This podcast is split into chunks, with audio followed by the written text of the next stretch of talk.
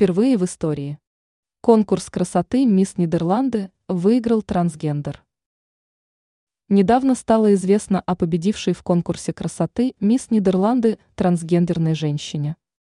Событие уникально тем, что такой участник выиграл данные состязания впервые в истории страны.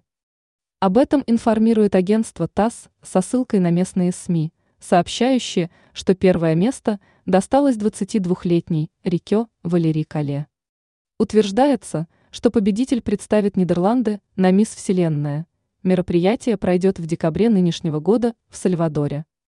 Стоит отметить, что в Европе ранее уже был случай, когда в конкурсе красоты побеждал трансгендер.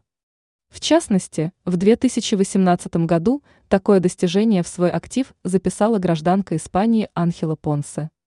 СМИ заметили такую тенденцию. С каждым годом все больше и больше женщин-трансгендеров участвуют в конкурсах красоты. Более того, новая хозяйка упомянутого конкурса «Мисс Вселенная» Н. Джикраджутатип также трансгендер.